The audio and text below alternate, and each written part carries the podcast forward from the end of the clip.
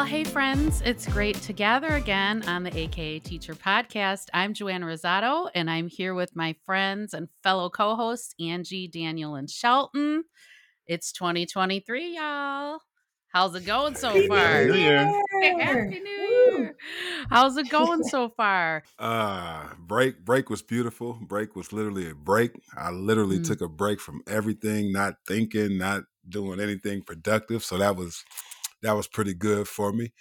Um with school, I think it was a new instead of a new year, I looked at it as a new chance. So I like to approach it that way. So just doing things a little different, uh giving myself a a new chance and not trying to do the same things and trying to feel the same way and it's overall it's been going well um students has been receptive and uh yeah it's just been a, a learning experience if i could say so yeah i just yeah, Yeah, you have such a chance. beautiful way of framing things often. So it's that whole like, it's just a new chance. i appreciate it and it's uh therapeutic so i have to because i'm literal so i have to do it that way sometime but thank you i appreciate it Yeah. What about you, Angie? Well, um, you know, this time of year is the wrap up of the first semester and then selecting classes for second semester or for next school year. So there's a lot of energy that we could talk about with just kids finishing up their classes, care, really passionate about grades for the first semester. And then it's like one, there's one day, and then it's like, boom, what classes are you taking next year? And so there's a lot of the kids spend a lot of time in a high stakes emotional space that we have to convince them like no the rest of your life is not determined on your first semester grades right now nor what science class you take next year. Your life is going to be okay. How are you doing, Joanna? You didn't, we didn't hear from you. Uh, I'm doing okay. Break. I will agree with Shelton. Mine was really kind of just a break. I was enjoying that um my son was home uh for a bit and that just always feels good when I got my little crew with me. Um and so that felt good and then coming back to school um it, I think it's been a difficult adjustment uh, for myself and the students. Again, we've had a lot of gray days. It's, it's been very gray. Um, we had uh, kind of a tragedy happen with my classroom that I might talk about that later.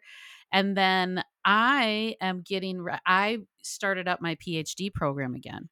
So I've been f- trying to figure out, you know, my life and my schedule with just like work, union, going back to school, and it's the start of club volleyball season for my daughter.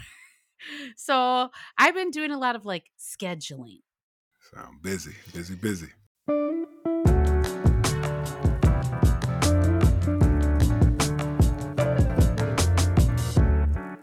Joanna, you mentioned the unions, and we're talking about the new year. And I think I've seen a lot of people's New Year's resolutions, a lot of, I want to slow down, I want to take care of myself, um, really thinking about where taking care of yourself professionally and, and personally and protecting your yourself your well-being and your rights and i think that kind of connects to our topic which is unions and talking about unions and what are the pros and cons of, of teacher unions?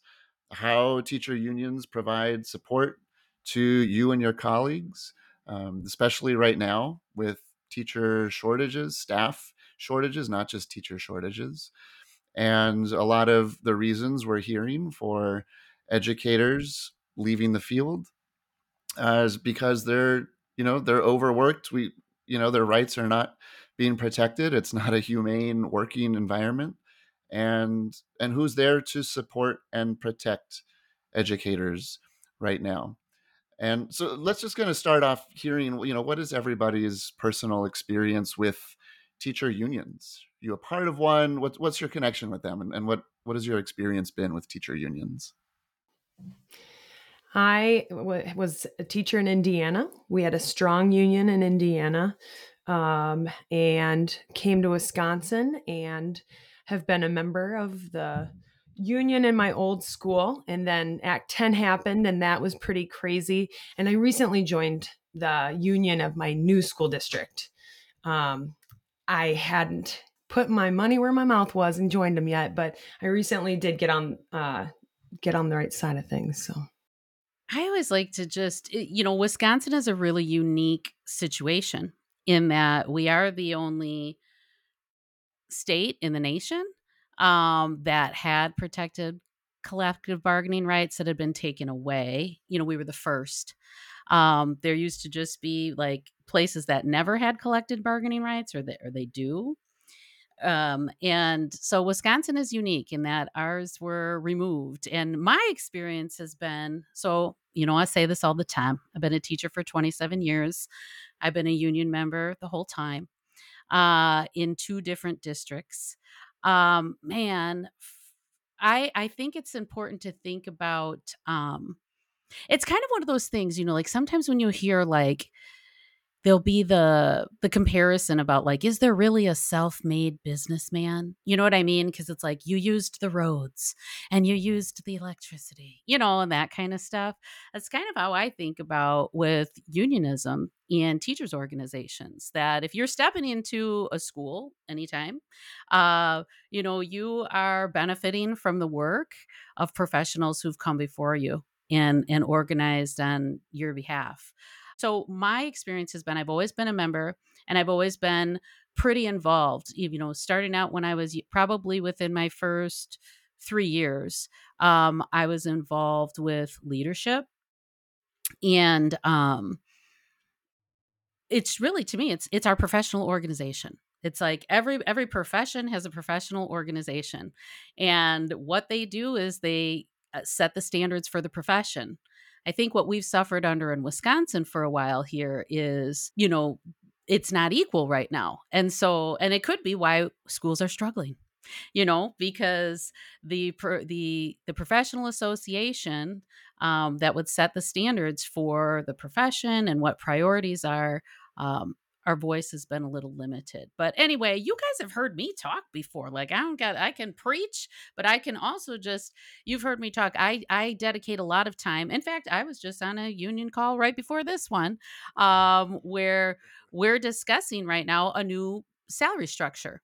Um you know, over the years, pay is definitely an issue and that's not the only thing that that teachers unions do just happens to be the call i was just on um, but we're talking about our new salary structure and looking out for our younger members and considering the difficulties of paying for a higher degree and how do you work that in? How do you still acknowledge that teachers continuing education and professional education you know in partnership with colleges and universities is something that again as professionals i think we'd say yeah we need that. Um you know how to how to make that all work but it has been you know it, it's not all been easy like among teachers and among our partners but I, i'd like everyone to know that yes teachers have a professional organization and we can meet and everyone else has a professional organization too and they're meeting. Yeah i remember angie you mentioned act 10 and so in february 2011 i remember being at the capitol in the protests and I was about five years into my teaching, and still a you know beginning teacher at, at that time, teaching in Madison, and I remember Angie, you mentioned you know joining the union and being on the right side of of things, and I remember that was clear to me, but actually it became a little fuzzy because it was very clear to me I wanted to be part of the protest. I wanted to speak up. Um, I wanted to speak out, you know, for the collective bargaining rights of teachers um, and the and, and for the union. And I remember some of my very close friends and colleagues felt like, no, our place is in the school. And we kind of had these back and forths. And I was like, no, we, we need to be, we need to be out there. We need to stand up for something. And they're saying, no, our students need us. That's our job. We need to be in the schools. You know, we also had families who were needing to get childcare at the last minute, which in some cases was just untenable. So we had families who were upset to my you know friends and colleagues saying we have to be in the school that's what our students our families need us and you know i was saying it's it's so much bigger than us um, and and realizing that being in the crowd and realizing yeah it's not just teachers right? These were it was the dismantling of collective bargaining rights for all unions and just the energy there. I remember it, it was it was I felt a little nervous being there because again, friends and colleagues who we were usually on the same page, um, you know, the right side of things together. All of a sudden, we were on different sides. Um, they ended up you know, kind of joining later, but at the beginning, it was just things were swirling, and you know what what's right, what's wrong, and and trying to figure out well what do what do I stand for in the middle of all of this was was really tricky. Well, and that's the thing I think about being a teacher that's so it's it's a unique profession in the sense that your own autonomy is challenged by your need for your vulnerable students that you you stand there and you're like, yeah, I need to do this for me, but my kids need me, my student kids and so then I a lot of educators I think spend time wondering like, well, do I really need this or do my kids need something more? And and then spending that energy with little debates amongst themselves or maybe debates among a couple teachers. Um, you know, I can I can see how people would be kind of like, I don't know if we could miss school. I don't remember back in I don't remember how many days of school we missed. Three days? Maybe? Well, and what was really interesting at my school was so I had only, this was my first year teaching there and my third year overall.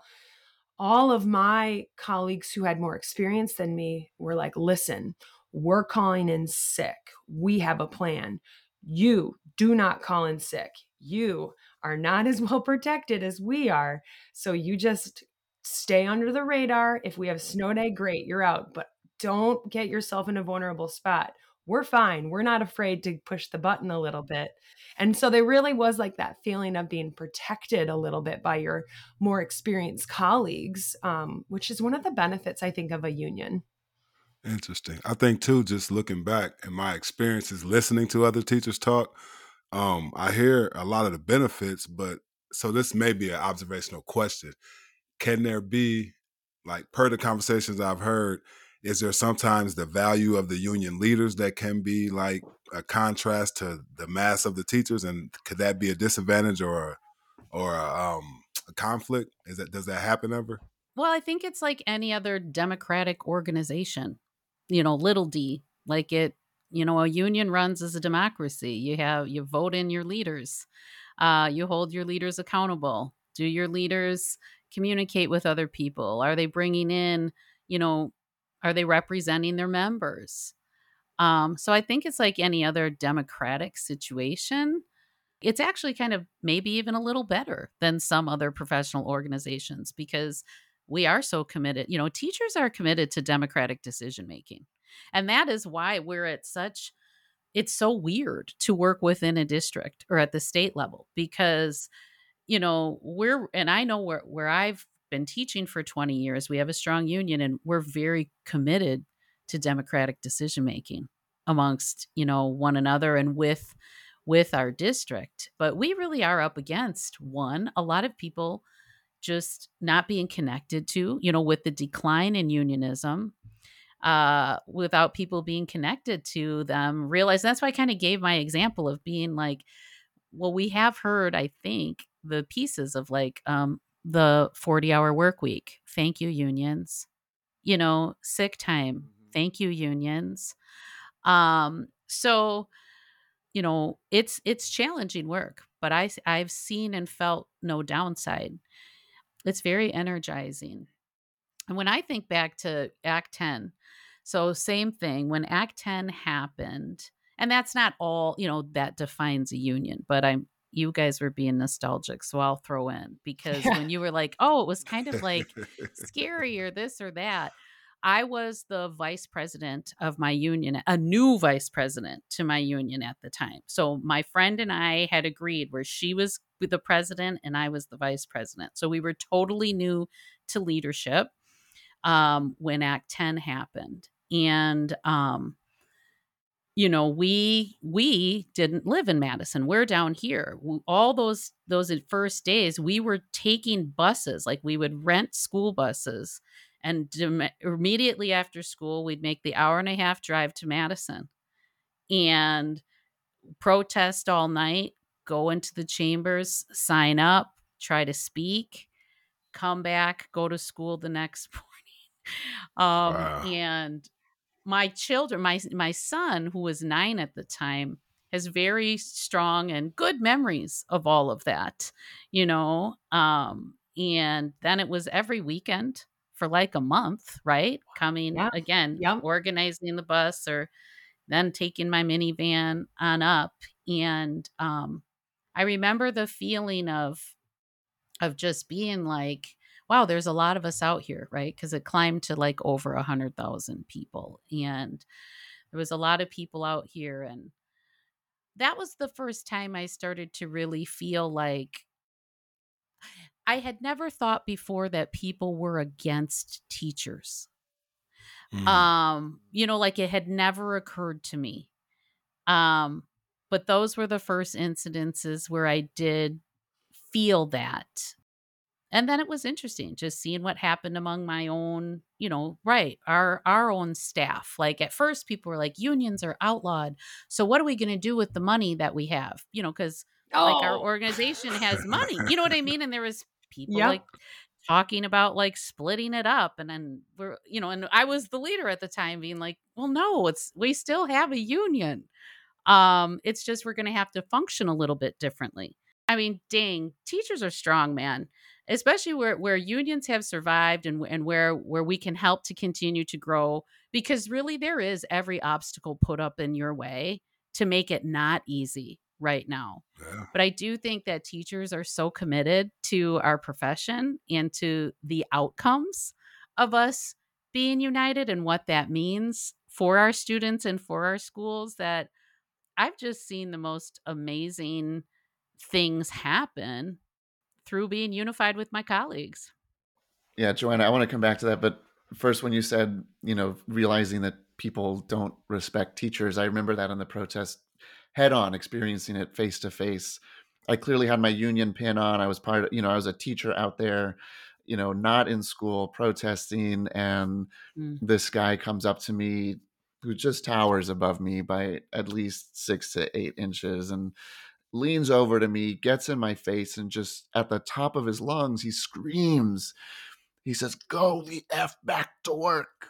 He didn't say f. He said the the Mhm. full the full thing, Mhm.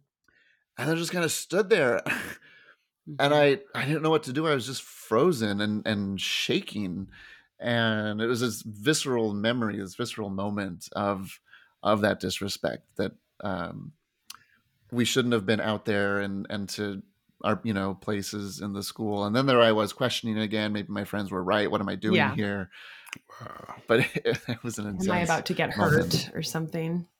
hmm so the my, my teaching partner that I do my program with now, the year of Act 10, that was her first year of teaching. And Wow. she would tell so one I was present when that happened to her. You know, like someone came, like a man like pulled over in his car and was just like screaming at her and I like kind of pulled her away. So I remember that. And then also just the comparison of our experiences. So and this is something her and I have done then the whole time. So like when I first started teaching, truly people were excited. Like, and I, I think I've shared the story that I was a teacher in the, the high school that I went to school at. So people really were like, people would come see me and be like, oh my God, I heard you're a teacher here now. I just want to see your classroom. Oh my God, congratulations. Thank you. I had that. Whereas my teaching partner, who her first year during Act 10 was, like, you know, so she's like 22 and people are like berating her, you know, to the point where then she's like, I can't tell anybody I'm a teacher. Like if I start talking and I tell people I'm a teacher, they're like yelling at her, lecturing her. So she'd just be like, Yeah, I work at a bank. And that was such a different experience. You know what I mean? Like I really saw how it affected just that, where I'm like, and then I've seen the whole time we're on these different trajectories, you know, or we've we've just had this different experience where every little piece of something that might be a benefit in her profession has been a hard won fight. Where again, when I started out, it was not things that I thought about. I did not, I really didn't think much about our salary and our benefits. And the rules were very clear about your teaching assignments and how many classes you would have to teach and what you would have to supervise and right it was all very clearly laid out and she came in at a time where it wasn't. That was like all it literally was blown up um and so yeah i think that's maybe why i'm so passionate about it too. You know i'm, I'm protective of new teachers newer to the profession because we need we need great people we yes. need them and we yes. need to to build them and encourage them and um anyway so yeah our like parallel experiences through this time um but if we were ever to invite her on the show she'd say the same thing she'd say so where i work my friends who are younger say the only reason they're still teachers is because of our union Hmm. Interesting. It's where they get the support, the mentoring, and have learned about the system. Wow. Yeah. I'm aware, you know, we're saying unions good, you know, we're all about unions, but as we know it's it can be a heated topic and people can be feel like that's there's one side or or another and I'm curious what you all think, you know, like what are what are the primary reasons for that? Whether it's things you've heard firsthand or messages in the media? You know why do unions and specifically teacher unions sometimes get a bad rap? And what what is that about? What do you think the main reasons are that people are can be down on on teacher unions? Well the historical one and i was just listening to a different podcast this morning that was doing research about teachers and recruitment and retention. And the historical one is that the union protects bad teachers. Mm. Mm-hmm. You know, the bad apple. Right? Yeah. And that was kind of it back then during the big fight, where it was like, well, when we get rid of the unions, then only the best and the brightest will be in the profession. Um, and so, right, it was this assumption or I don't know that right that the the teachers union protects poor performance. So that that's a criticism or that you know that is what I would hear. Do we think that's true?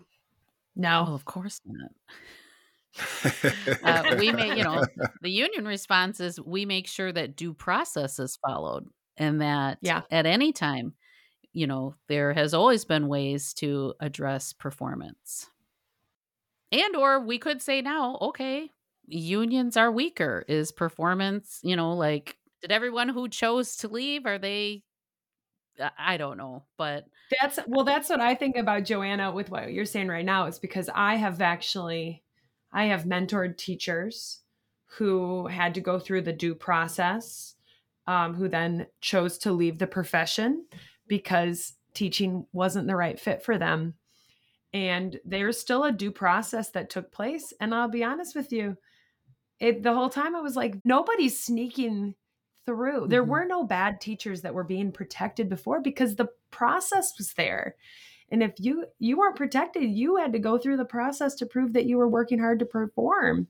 Mm-hmm. And the union, I would say, was incredibly supportive of this teacher I was mentoring in an, an attempt to help her do everything she could to excel the school district was doing everything they could. And honestly, it was concluded at the end that she found a different profession. And so I don't think the union protected a bad teacher in that situation. They supported her and she still had the autonomy to make her own choices and it was a leave the profession.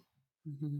I think another criticism is the if you're standing up for your profession, then you don't stand for kids. And again, these are the extremes, and there probably are more things just day to day that I should be mentioning. But I just, I, that's a criticism that I'm aware of, or something that I've heard negatively, right? That like they don't, all the teachers' unions care about is themselves, they don't care about the kids. I think what's tough for a, I think what's tough for a union sometimes is who is a part of the representation because I, I'm in a bigger school district. And in the past, sometimes they're like, oh, all the people who are on the the board of the union are elementary school teachers. So that's where all their energy lies is in elementary stuff. or the reverse. Oh, well, all the people who are active in the board are high school teachers and so all they seem to care about is high school stuff. And and I would say that's that I don't agree with at all. I think that they there is an effort to keep it well represented for all the different levels and then there really is that democratic process like you're mentioning Joanna. And that's that's sort of speaking into the conflict that I was talking about earlier about depending on who's on the leadership of the union and how that conflicts with the masses and you just spoke into that so that that made a lot more sense for me yeah i appreciate the expansive thinking it's you know when we're all in agreement with something this can be hard to acknowledge the pros and the cons but it just it helps expand my own thinking just to hear that so i appreciate everyone sharing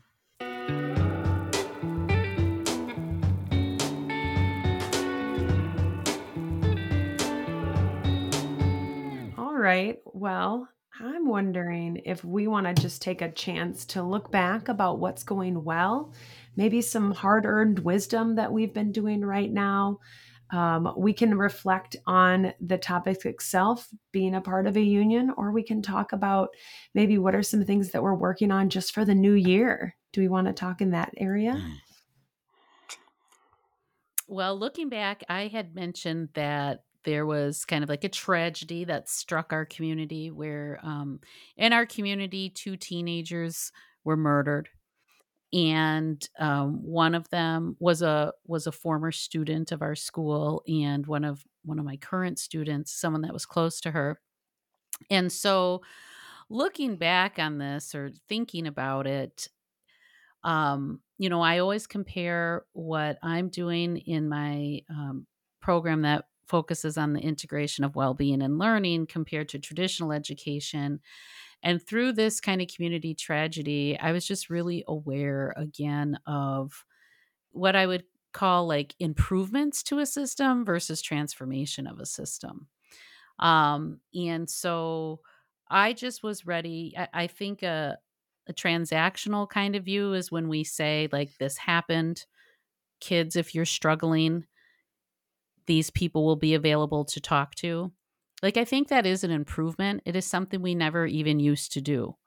It's an improvement, but it still kind of puts the onus on the child, you know, to and to identify even if they're struggling, which and so I thought about my approach was, uh, you know, I'm responsive. I thought about it and was like, okay, these guys are going to all be coming in you, you know with this on their mind with this had happened and that it's scary and so a responsive environment is i'm ready for that you know so we kind of changed what we were doing to open up to discussion we kind of changed what we were doing so that i did have things that were I call right brain, left brain rhythmic, um, like literally kind of like some crafty type tasks is really mm-hmm. what we what we did looking back, I'm like, I, I want us to be able to systemically more be able to respond rather than to react and not look at things in the silo that only if you directly knew this person should you be affected. Instead, look at like, no, our whole school community is affected because this happened in our community. So that was what I was thinking about with with look back is how we're still working on mm. how to be that transformational responsive thing. Oh, Joanna, my heart is with you. How are you doing yes. with kind of this hard time? Yeah. Well, I'm okay. I mean, Good. I'm a person I'll crash later. You know what I mean? Like I yep. can get through, you know, I, will move through yep. the the the difficult times and yet i mean i feel i do feel okay because i feel so connected especially with my student that this occurred to like we have a real relationship you know mm-hmm. and so um and boy is she kind of doing okay she said and i'm not just like plugging myself this is literally what she said it's the power of what we do she said i'm glad i have a foundation of regulation in this good, good. you know awesome. um so mm you know, people might want to think that like, oh, there's some curriculum I whipped out. No, we're just loving each other. That's all we're doing. Yeah.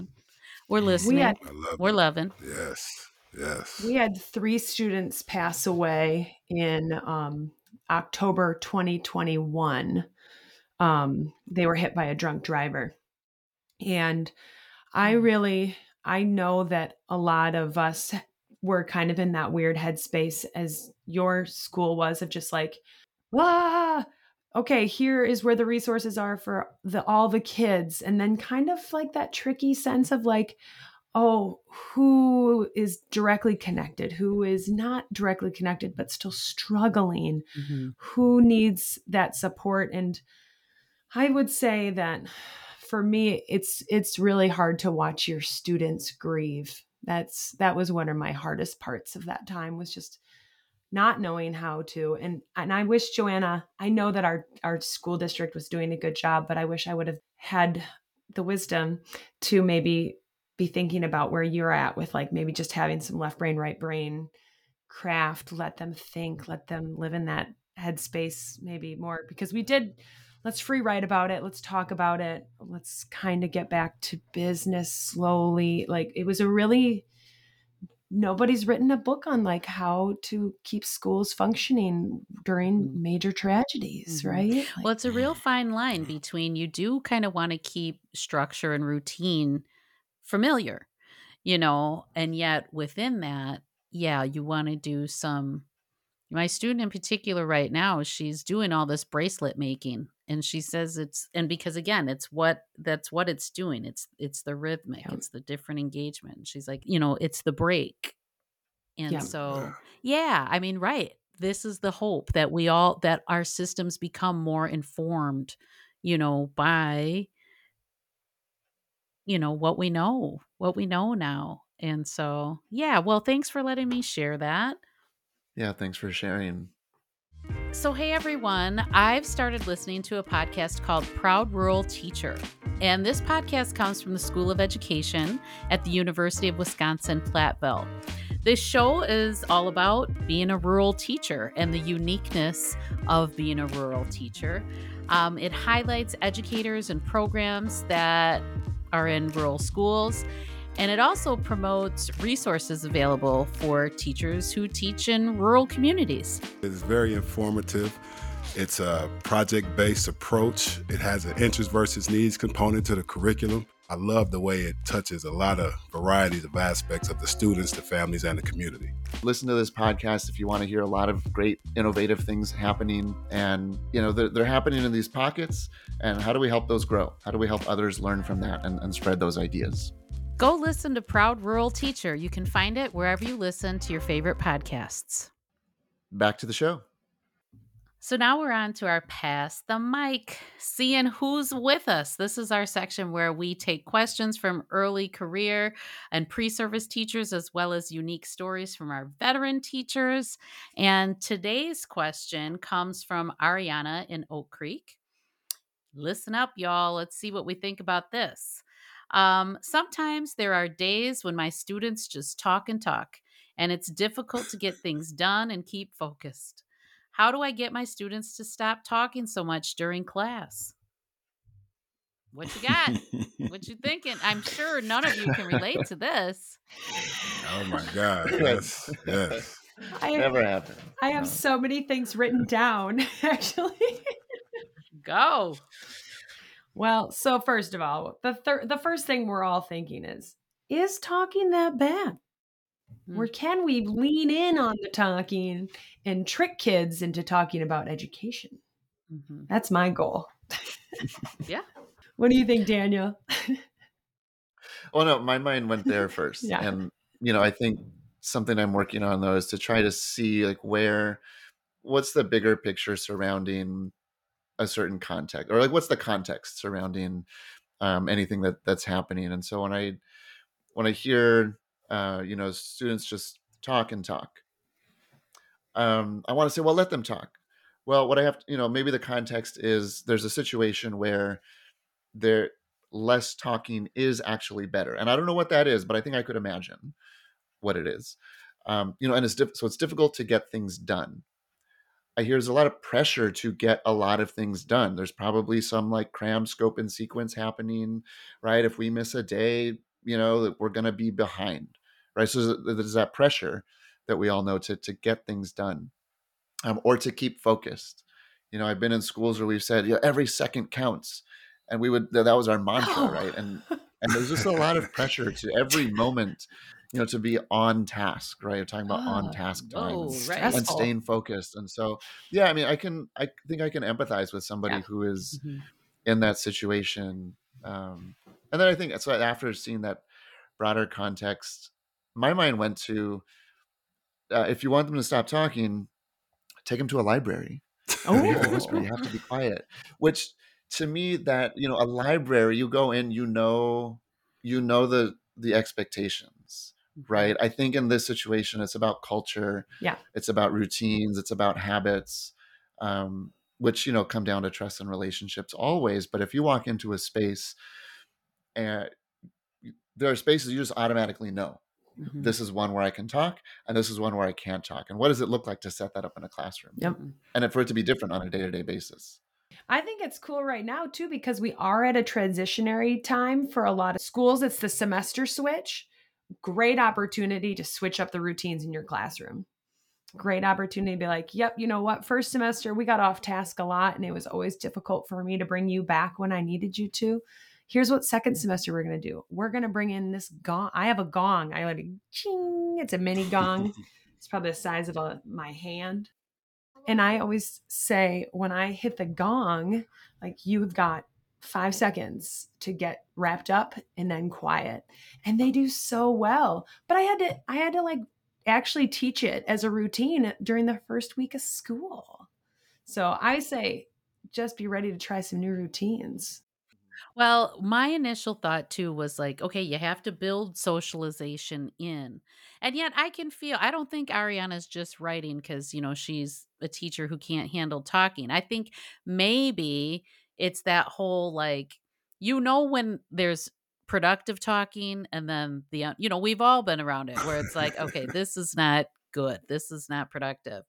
Um, so that's what I was trying to think it through that lens. And, um, Right. I just think having some I know and again, I can only talk about my own situation that right. It's it's built in and so I can then I can talk about it where I can be like, I can see you ladies really got stuff to say. Remember, we're going to be doing our walk in about 20 minutes and you will have the time. I'm not trying to keep you away from each other you know um so kind of reminding redirecting um but also being able to I do think redirect in that way of like, right, here are our goals. Here's what we really want. Um, you know, is this product, you know, because we always talk in my program again about regulation. And so sometimes when people are like really talking, I'm like, are we jacking each other up here? And is this helpful? Or are we, you know, talking to kind of like, because you could, you can do both, but I'm trying to think back, like when I was really first maybe starting out and people were really just talking.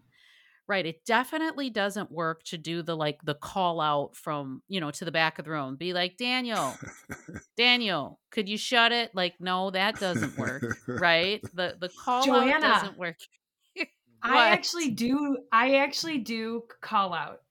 I, I want you all to see this because I actually do call out kids all the time. And but first of all, my classroom is super safe place. They know right. that. They know that they are never going to be called out in a bad way. But when I'm talking about something and there's like little, I'll be like, oh, Daniel, you don't want to miss this next part. We're going to watch this mm. up here. Oh, oh, Shelton, we're going to do this thing right now. We're going about to transition. So I want to make sure you catch this one detail. And what I, I, and at the very beginning, kids will be like, why are you saying my name? I'm like, I say everybody's name. It's just what mm. I do. Mm. I say people's names. And it at the very beginning, the first week, it feels weird, but it's like a totally normal thing that actually I do call people out all the time, but it's super safe. Right. It, it's actually quite subtle. It's not the challenge. Yes. Right. You know, so like you said, you just weave it in. It's the subtle, like, yes, this is just what we're doing and talking about. Um, so right, I think it is about like making it part of your culture and your classroom and just your work. Um, but recognizing that school we've got to we've got to socialize learning is social yeah. and the ways that we can build that in and, and help the kids to become more aware of what's productive and not productive where you're not having to like police them but where they have some awareness um and then can kind of make the choice i think is important I'm, I'm hearing you joanna also say that you're acknowledging sometimes they want it and need it and you're finding a way to put it in into this space oh which yeah is something that i i think is crucial Yeah. I like to use too when uh like when kids just want to talk and talk, the way to make them be quiet is to let them talk. But like you all said, I create that frame. Okay, I, I see this is going sideways, so I'm gonna give you all a minute or two just to get off what you need to get off. And if it's some of importance, we can connect that to the lesson. We're gonna move forward. So yeah, just just letting them, you know, I mean, just go with the flow until you have to be the flow, basically. That's my philosophy. I wonder if it'd be worth it in this situation to, oh, you know, do like an anonymous survey with the students to see. This almost seems like this Ariana's carrying the weight of this. This is a burden. This is this is making it difficult for her as a teacher, and just putting something out there. You know, hey, I've noticed this. You know, a lot of talk is happening. We're not necessarily getting through everything that we need to get through, um, and just putting out in some form or another. It could be pencil and paper just an anonymous survey and you know just one or two questions like what have you noticed it and like do you think it's an issue in the class and then maybe you know what are what are solutions that that you might have and then and then looking at that maybe there's a ton of students who say yeah thank you for saying that. I've noticed it. It's a huge problem and and we need to do something about it. Or the majority are like no it's fine. And either way to then bring that back to the students and say thank you for your for your voices and, and here's what i heard and let's talk about that. And then maybe finding a way forward to say where wh- how can we you know increase productivity what does that look like for us to to want to you know it's not to trick them into learning but how do we want to have to talk about what it is that that we need to learn and and and bring them into that conversation there you go moving moving from compliance to consent yeah That, yes. I think too, uh, we got to look at ourselves too, because maybe our teaching style isn't aligning with their learning style. So, yeah are you all talking? Am I doing something different? Like, what can I do different to keep your to keep you engaged, or what some things Yep. can I do different as well? So, I, I like that approach, Daniel. I would also just say that, um, you know, I know that it's not all about being well liked as an educator, but I do know that goes into our job satisfaction, especially kind of in the beginning. Well liked teachers still have seating charts, you know, well liked teachers still have a lot of structure. And so if, if a person is feeling a little bit like, oh, well, I think that if I let them choose their seats, they'll be happier and they will like me, and then this class will be smoother. Like it, you can have a seating chart. You can mix up their seats. You can totally change up the structure, how you have the classroom even set up. And just, it might be surprising how just flipping some of the desks into form a different angle, suddenly now the classroom has a whole different vibe to it than it did two weeks ago. All right. Thank you, everyone, for listening. As always, we want to hear your stories and questions from the classroom. Really, anything is on the table. Just send it our way. Uh, You can record a voice memo or type it up and send it to education at pbswisconsin.org. And make sure to put AKA teacher in the subject line. And remember, you can also check out the AKA Teacher Podcast website, which is pbswisconsineducation.org slash AKA teacher to find helpful resources and all of our podcast episodes. And let us know what you think of the podcast by leaving a rating or a review in your podcast app. We'll see you next time.